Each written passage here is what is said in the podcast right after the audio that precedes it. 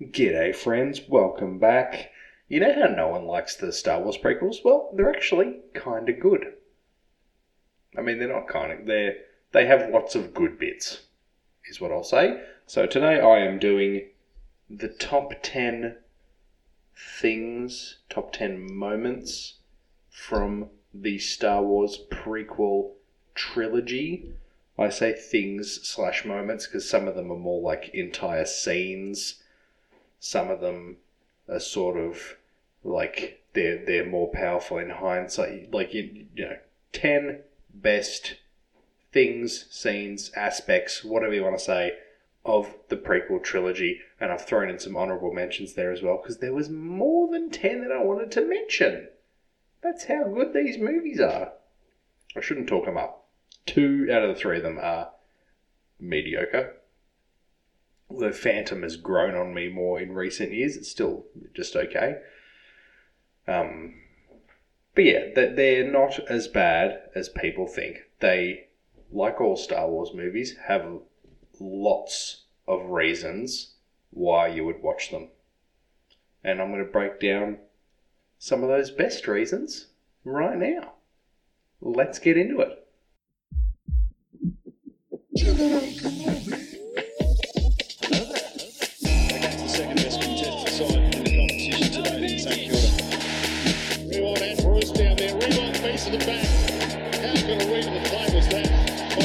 By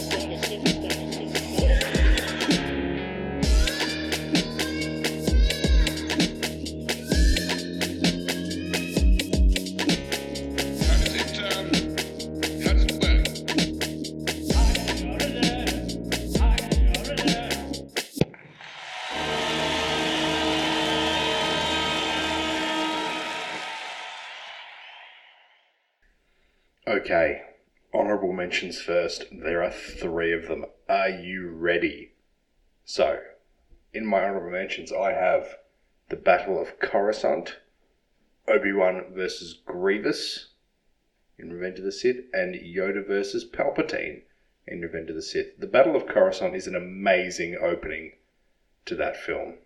Like, oh, nice opening crawl, reading, reading, reading as usual pan down to a planet. Oh my god, there's a big space battle happening over the planet, and we are dropped right into the middle of it. It's crazy. There's buzz droids, and there's command ship and vulture droids, and oh god, it's crazy. It is crazy, and it looks amazing, and I love that we are dropped right into the middle of it. Like, when these films came out, the Clone Wars series didn't exist yet. So there was no filling between the two films.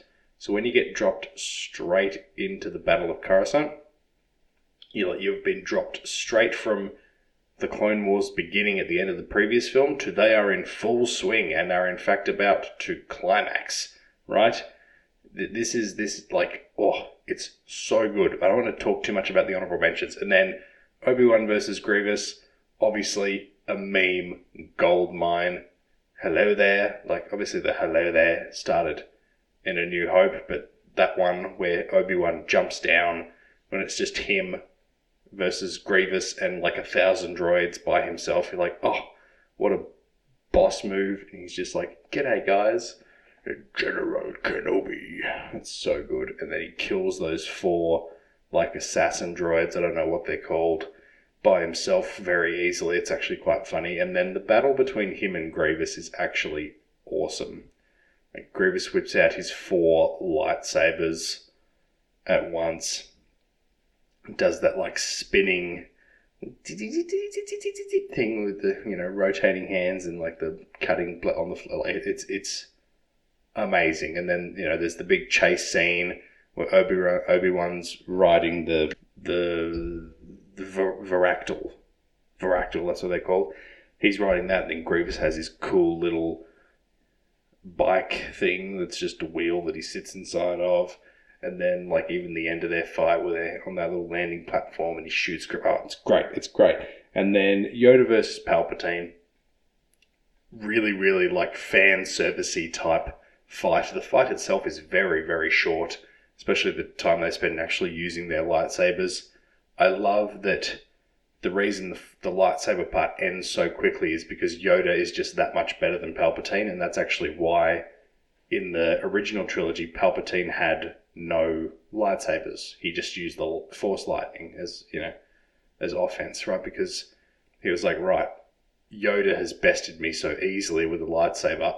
I need to move beyond them and just you know trust in the dark side of the Force. I don't need these feeble weapons. You know, that's a, it's a cool little bit of backstory. And yeah, I just like that even though Palpatine really wins that fight, he felt like he lost, which I think is kind of cool. And it is really, really cool to see the two most hyped Force users that we had seen to that point in the saga going toe to toe.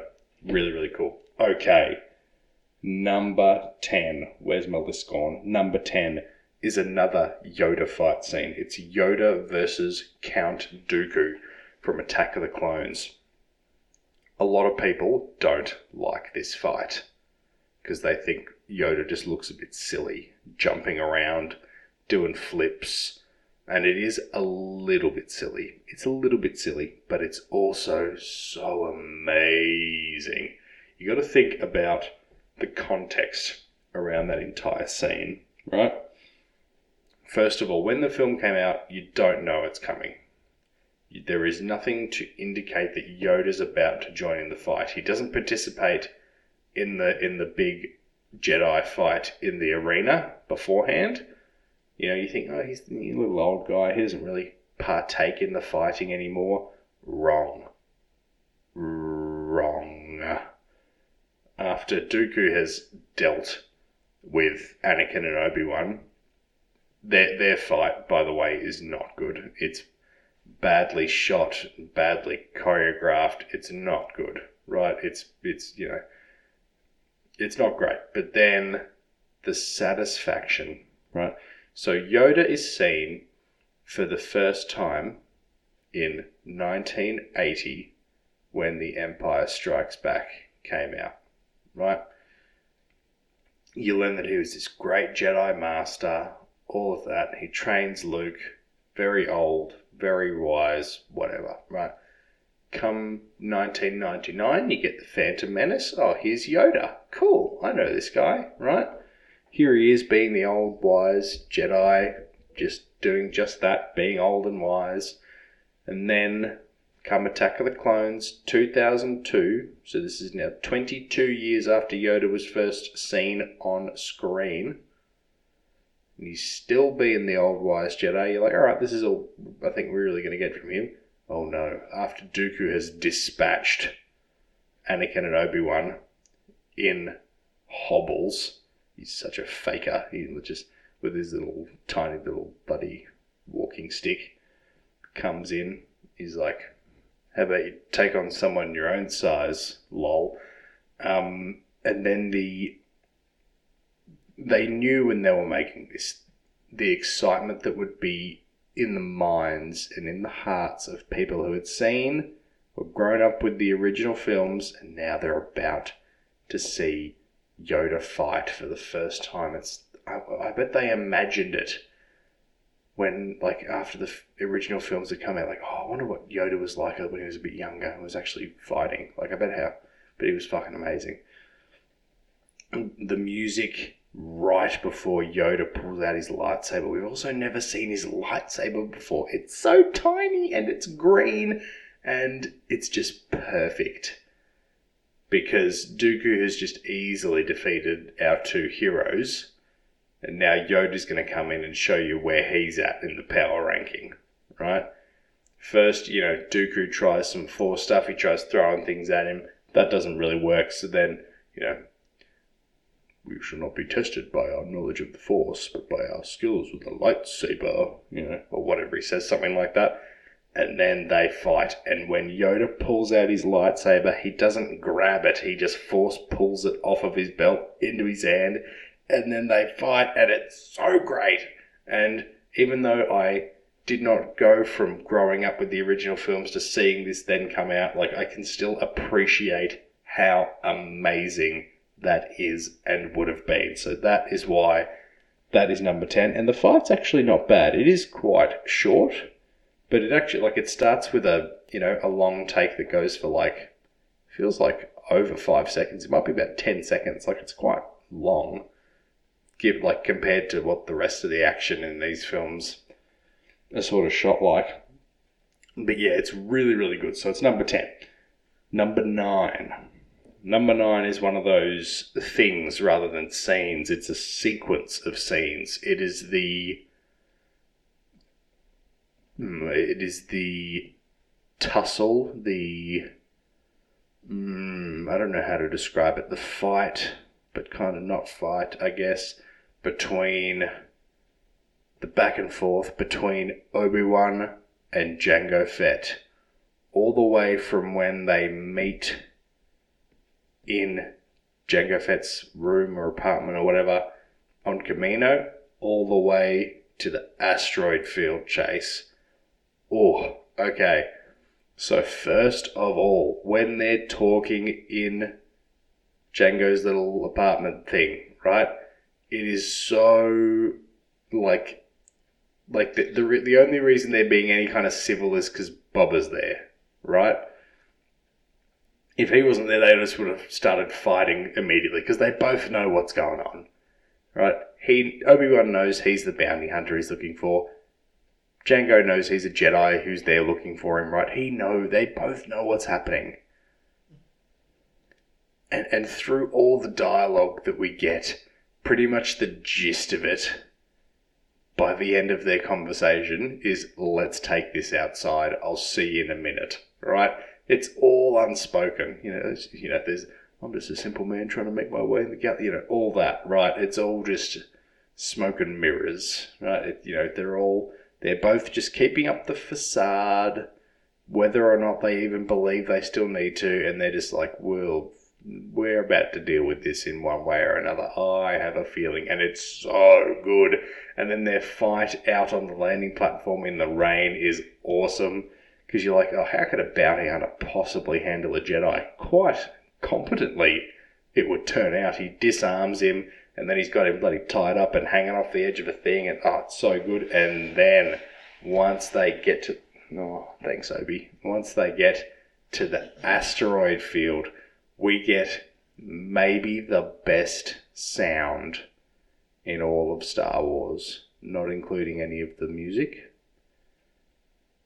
But it might be the best sound is Jango or Slave One specifically, because we've seen it again in The Mandalorian. Slave One's seismic charges. Oh, good heavens! I don't even know how to describe in words these seismic charges. It's like they suck all of the sound and gravity. They're in space, not the gravity. All the I don't even know. Mainly just the sound. They suck it all out of the surrounding area because it just goes silent, and then it just it, oh, it's and the way it just it's it, it explodes in a disc. Oh, it's so fucking cool some of these moments like they're not all like really nuanced or like you know big moments in the, the you know in the history of Star Wars. Some of them are just fucking cool, and the seismic charges are just fucking cool. That is all there is. And then the way that Obi Wan, you know, gets away in the end is a nice little callback to the original trilogy. He hides on like the underside of an asteroid, like they they hid in the Millennium Falcon on the on the back or the underside of a Star Destroyer which is kind of cool. But yeah, some of these moments are just cool, and the entire fight chase sequence between Obi Wan and Jango Fett is great. It's really, really well done. All right, number eight, the third entry in a row from Attack of the Clones. Believe it or not, it may or may not be the last though. Um, is the Battle of Geonosis? I mentioned it before, and although it is not you know, anywhere near close to what you would honestly hope for, it's still pretty bloody great. And what I'm talking about is the number of Jedi fighting with lightsabers on screen at the one time. Unfortunately, the, the overall quality of the film is low, so thus this scene is not as, you know, epic as it could have been. But gee whiz, it's still pretty epic. Like, you know, it, begins with, you know, the great arena setting with Obi Wan, Anakin, and Padme fighting these creatures, which are really, really great creatures, by the way. Really cool designs. Um, and you know you think they're fucked because there's all these Geonosian warriors and they're building the droid armies there and all that. You think they're stuffed, and then you know you're up in like Dooku's box where he's watching it from, and in comes Mace Windu. This party's over. It's not the greatest line, but it is so Sam Jackson. It's so good. Oh, and then he, you know, has a little fight with Jango, and then all these other, oh, all the Jedi come out of the woodwork, and they're just everywhere, and you can see all the lightsabers in the background and all the different. Oh, excuse you, I'm trying to do stuff here. You're just stretching. Okay, you see them all in the background and all the different tiers of the arena, and then they all are down in the bottom of the arena and they have a big battle and there are dozens and dozens of Jedi and they're all fighting the battle droids and oh it's so cool. This is another one of those moments that's just fucking cool and there's nothing else I can say about it apart from that. Okay. Number seven. This one's an interesting one because this one when you watch it for the first time it's not it doesn't really mean anything but then on rewatches, when you know the meaning behind it, what it, you know, symbolizes, what it is the last of, it is so much more powerful. And it is when, in Revenge of the Sith, at the end of the second act, even, it's not even the end of the second act, it's like almost right in the middle of the film, where Obi Wan is going off to get Grievous. So him and Anakin are doing, they got different tasks. And Obi Wan says, Goodbye, old friend. May the Force be with you. It is the last words that they share as friends before all the other shit goes down. A lot goes down between that moment and the next time they see each other. A lot goes down. Anakin kills children, right? And when you first see it, you don't know it's going to be the last time they see each other. And you just think he's saying goodbye. But on all re-watches, the way he says it, and unfortunately the films aren't able, or weren't able, I should say, to really build on their relationship enough. But once you've watched, once you've watched Clone Wars, and then you watch this scene again, it has so much more impact. Because, I mean, Ewan McGregor's acting is very, very good. He really looks at him like he's a dear friend, like a brother, right? He, he He's not, it's not master and apprentice anymore. It's just not. They are brothers. They love each other, right? And he conveys that in the way he delivers this line. And it's really important and it's bloody heartbreaking. So that's why it's here at number seven, because it's bloody heartbreaking. All right, number six. Number six is one that I don't think many people would even consider or be aware of. So, this scene has a name and it has a song attached to it as well. Both are called Padme's Ruminations. Now, if you don't know where this takes place in the films, I wouldn't blame you but it is in Revenge of the Sith, and it is right before Anakin turns to the dark side and saves Palpatine from Mace Windu. It's right before that. It is as Mace Windu and the other Jedi are going to arrest Palpatine, and Anakin has been told to wait in the council chambers, right? And in this entire trilogy is a little bit plagued with bad dialogue or overuse of dialogue and you know just generally poor writing is the biggest problem the reason this scene is one of the best in the trilogy one of the best in the entire saga dare i say like it's it's you know not up there up there in the entire saga, but it's worth mentioning is the fact that there's no dialogue at all. It's just nicely shot with powerful music and good acting. All it is is Padme in her loft, her apartment thing in her building, looking out the window towards the Jedi Temple. Anakin looking back from the window of the council chamber back across the city at her building, right? The only dialogue in the scene is a like a memory or a message being sent to Anakin by Palpatine, just reminding him that if anything happens to him, he won't be able to save Padme. Just a little reminder. Um, but then all it is is just silence, and it's Hayden Christensen looking out a window and Natalie Portman looking out a window, both looking sad, but the way it is put together is so bloody good. It's like they both. I mean, Anakin knows. Oh, it's so good. The more I think about it, fuck, it's so good.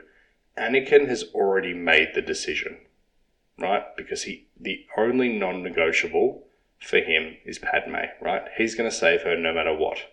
So he's already made the decision to go and stop them from arresting Palpatine, right? It's already been decided in his head. You can tell because he's crying, right? He is standing there trying to not, he's, he's trying to decide not to do it, right? It's already happening. He has to now try and think of a way to make himself not do it, but he can't, right? He knows what is about to come, right? And Padme, though not force sensitive, I think can feel also what is about to unfold.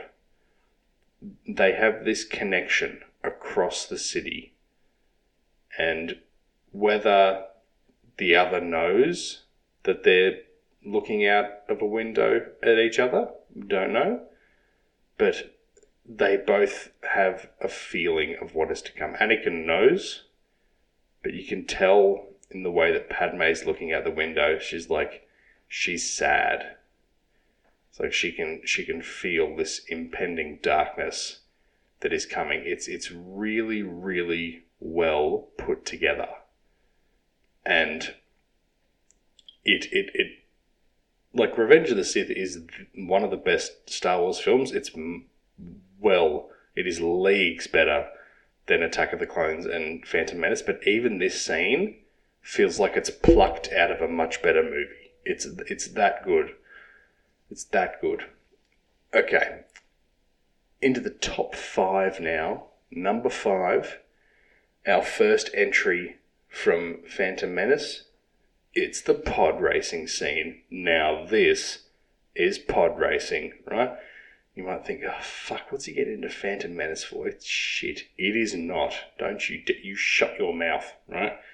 The pod racing scene is one of the best racing scenes in a non racing movie that there's ever been, right? Obviously, the racing scenes in like your Fast and Furious or, you know, like um, oh, what's the one about the car racer and the other car racer? I forget, but you know there are movies about racing that oh, wasn't thinking of this, but Ford versus Ferrari. But you know that there are movies about racing that obviously have some of the best racing scenes ever. This is a fucking Star Wars movie, and this pod racing sequence shows why George Lucas was still an excellent, excellent director. Like he's not good at dialogue and he's not really good with actors, but he knows how to shoot action. Boy, does he what. Right? This pod racing scene is way better than it really needed to be. It could have been quite simple. All it is is Anakin needs to win so that he can be free and go with the Jedi to become a Jedi. Right? That's all it's the only point of its existence. right? But Lucas made it into one of the best set pieces in the entire saga, right? The reason it's so good is it's not just you watching a race. The race is constructed and filmed and edited so well. It makes it so much more captivating and exciting to watch the way it's done. Almost all of the camera angles are from the same level as the pod races, right? Like you're, it's it's all either POV or the cameras are at the same level as the actual race, right? So you can feel how fast they're going. Though it is through a CGI landscape, you can feel the speed and you can feel the danger, right? Another reason that it's amazing. So it's a three lap race, right? Pretty standard, nothing too crazy about that. But the three laps, it's like, you know, it's like a little story in this story. It has a beginning, a middle, and an end, right? And you see every lap in full, right? And you see all these little landmarks on the track so that by the time you get to the last lap where everything is on the line, you know exactly how long there is to go. Right? So, like, they start the lap, they go into like this canyon, then into like this monument valley type thing, and then through a cave, and then another canyon, and then these salt flats, and then they're back at the start. It's you know, kind of like that. It's pretty similar. So that by the time you get to the third lap, you know that oh, they've just gone through the cave, so there's only a little bit left to go. They've got to do the salt flats, and that's you know, it's like that, and it's so smart. You don't even need to be thinking about it to know that when you get to that third lap, like you're aware of the increasing time pressure, and, and it's and it's done really well. Like the fact that Anakin starts off with a handicap, right? His his pod racer won't start at the start of the race, so he starts with like a thirty second, you know, gap. He's, he's like he has to catch up to the entire main group of racers and then to the leaders, right? So you're watching him go through that. So by the time he gets to the third lap, he's just caught up to Sebulba, who's at the very front. And they spend most of the last lap just jostling and, you know, fucking with each other, trying to get in front. And that is exciting enough. But you also know how long there is left in the race. So the excitement grows as you go past each landmark. It's so well done. It's a really, really, really underrated sequence in a relatively underrated film. I won't say it's really, really, really underrated, but it's a little bit underrated, right? I love the pod racing sequence. There's a video, I tried to find it earlier today, but I couldn't. There's a video somewhere out there on YouTube that breaks it down superbly. And I couldn't find it today. I was really upset because I wanted to watch it again. Um, but yeah, it, yeah, like this guy, he goes into all the different camera techniques and you know how different things make you feel different ways at different parts of the race, and it's a it's a really good video, and you know it better articulates what I was just trying to say than I just did.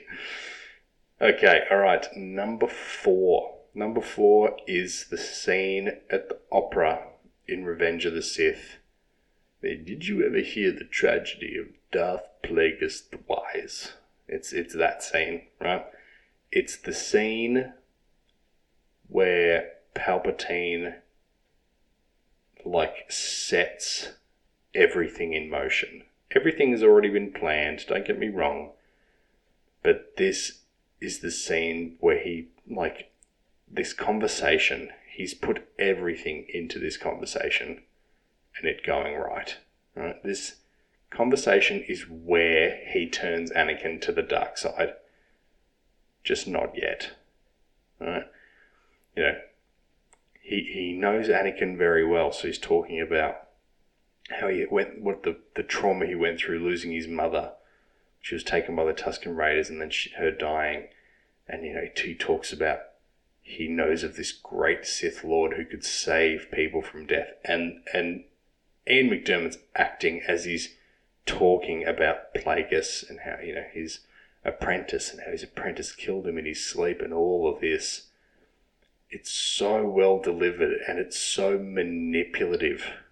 You can see every like Anakin is hanging off every single word. Palpatine knows he's got him wrapped around his finger, and he's oh, he, he manipulates his delivery of the story to to even more like hook Anakin in, if that makes sense. It's so so bloody good, and, and the way he's sowing the seeds of doubt in Anakin's mind about what the Jedi really want to do as he's talking about how great, how great, how great the Sith are.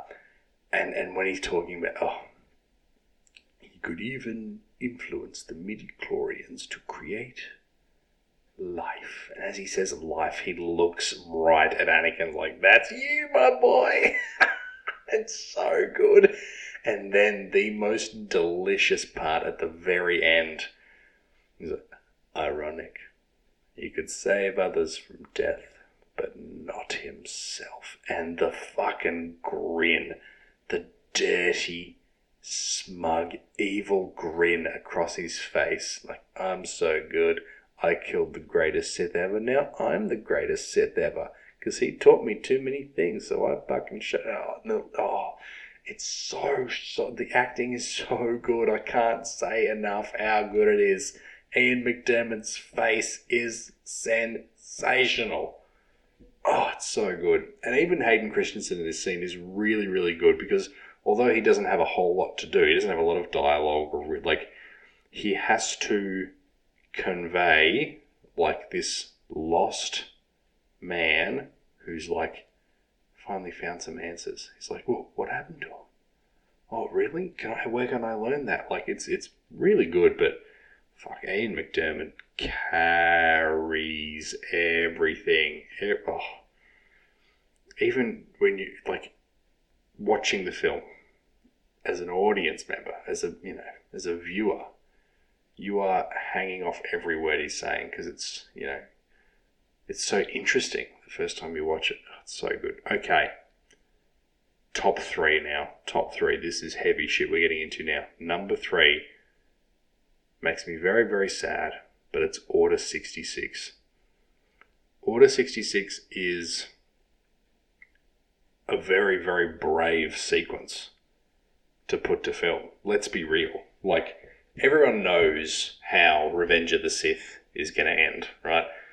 Anakin's going to become Vader, and we're going to have the Empire, and all the Jedi are going to be gone or whatever, but we don't know how. We don't know how.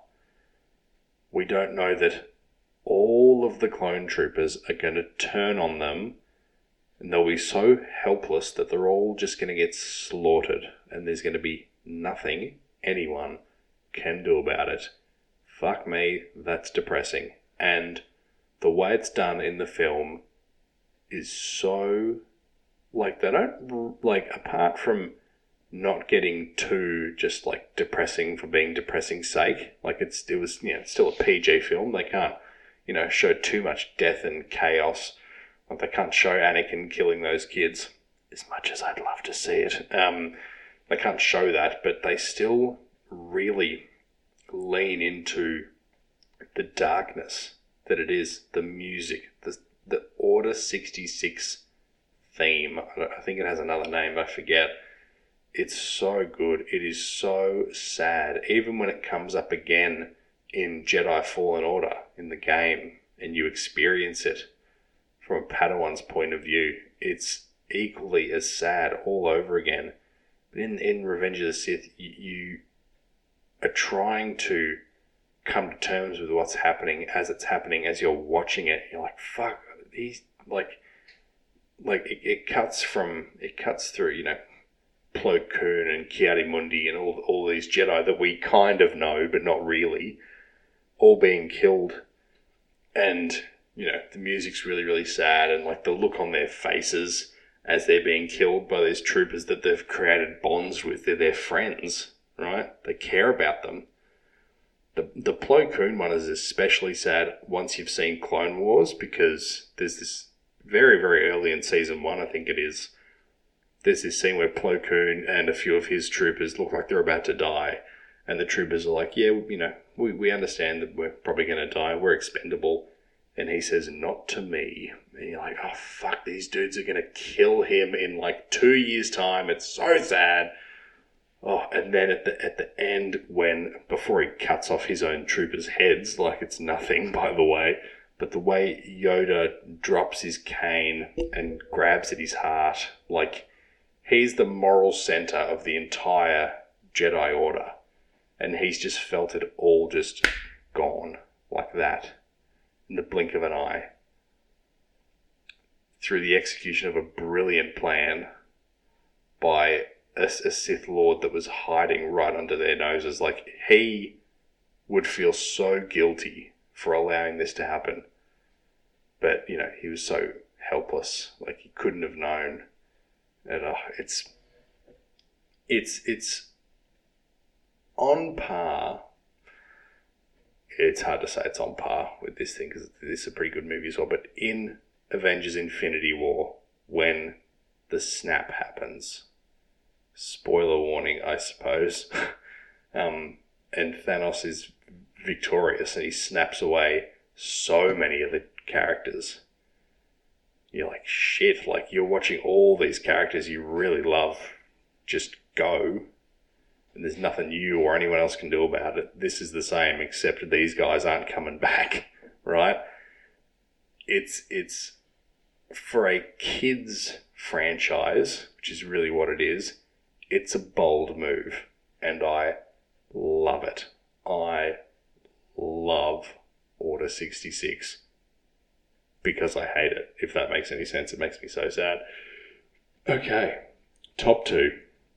Number two on the list is something that a lot of people would have in number one. It is the Duel of the Fate scene. It is Maul versus Obi Wan and Qui Gon Jinn the best, probably, probably the best lightsaber fight in Star Wars, I would say. It's the best choreographed, for sure. Ray Park, the genius, the martial arts genius, as Darth Maul, does amazing work with this lightsaber. Like, like, start from the beginning of it, right? Maul, we know the Maul character before this point. Like we've seen him a couple other times in the film. He's barely said anything, and he shows up here right at the end. You're like, oh fuck yeah, this is gonna be great. But up until this point, we've only seen one side of his lightsaber. Right? He's standing in that doorway. Lights puts his puts his lightsaber out in front of him in his you know fighting stance. Lights one side, and then he lights the other again, I wish I had been old enough to have seen this in the cinema and understood what was happening. Everyone would have gone crazy. No one had ever seen a two sided lightsaber before. I bet no one had even thought of that. Like, think about like swords, like medieval swords. You don't see swords that have two ends both coming out of the bloody handle, right? You don't see that. No one would have thought this is going to happen and the Duel of the Fates theme that accompanies this. Oh my sweet Christ, it is amazing. It's so perfect. It's so epic.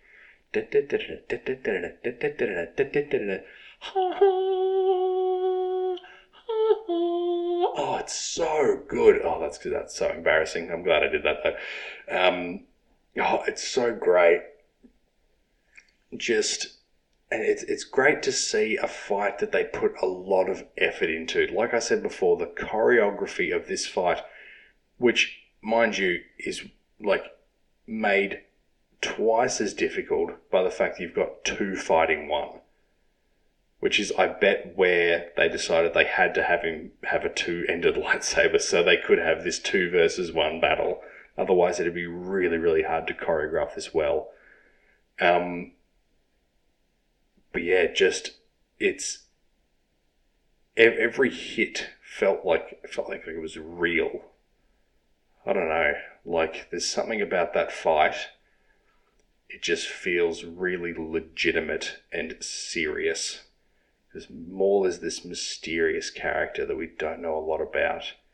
But like, gee, you know, we know that the Sith haven't been around for a thousand years or whatever. Now this dude shows up. And then the bit at the end where they are all divided by the, you know, the ray shield doors or whatever, and the different things they all do. The way that Qui Gon sits and meditates while Maul stalks him like a predator.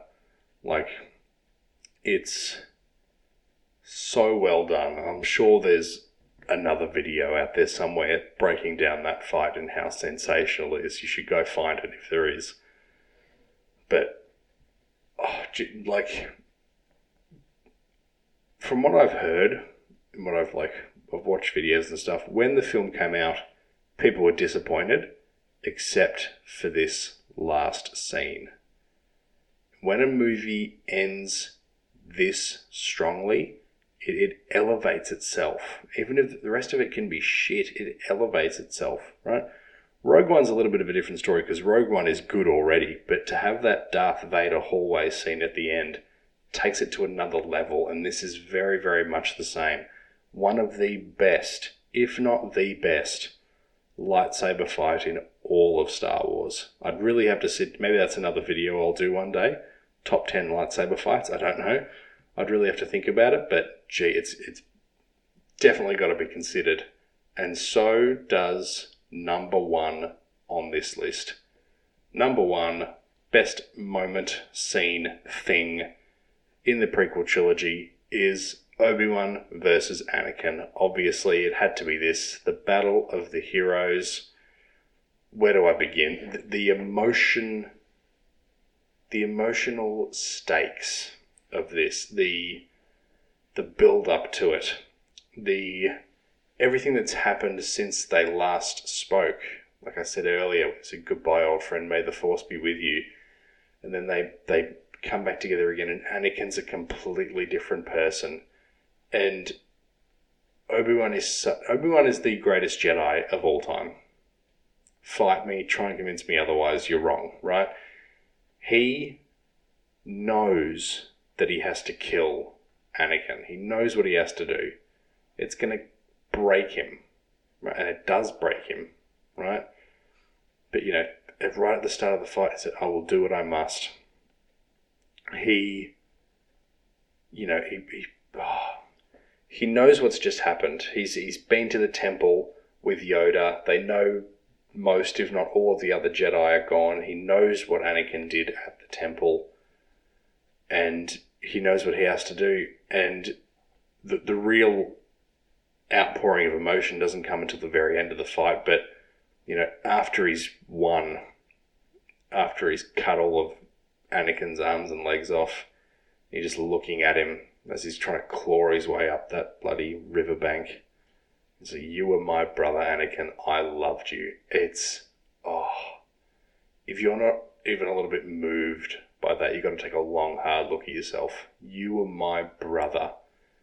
It's like, did you even think about me while you were doing all of this? While you were completely changing, while you were undoing all the good that we had done together for a decade and a half?